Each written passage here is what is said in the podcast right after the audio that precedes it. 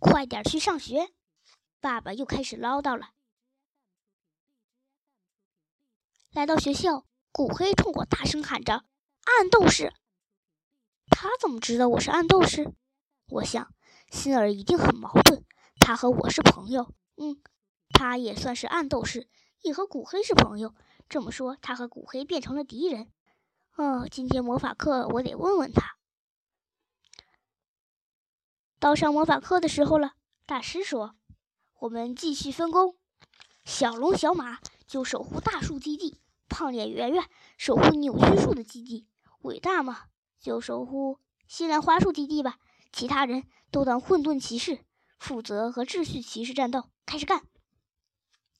大师不见了，他可真能偷懒啊！梧桐树说：“呵呵。”我干笑着。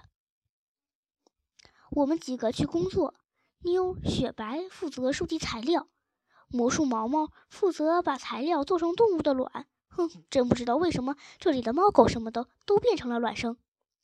我负责孵化这些卵，梧桐树要把孵出来的动物照顾好，咯咯笑要把年龄为半个月的动物卖出去。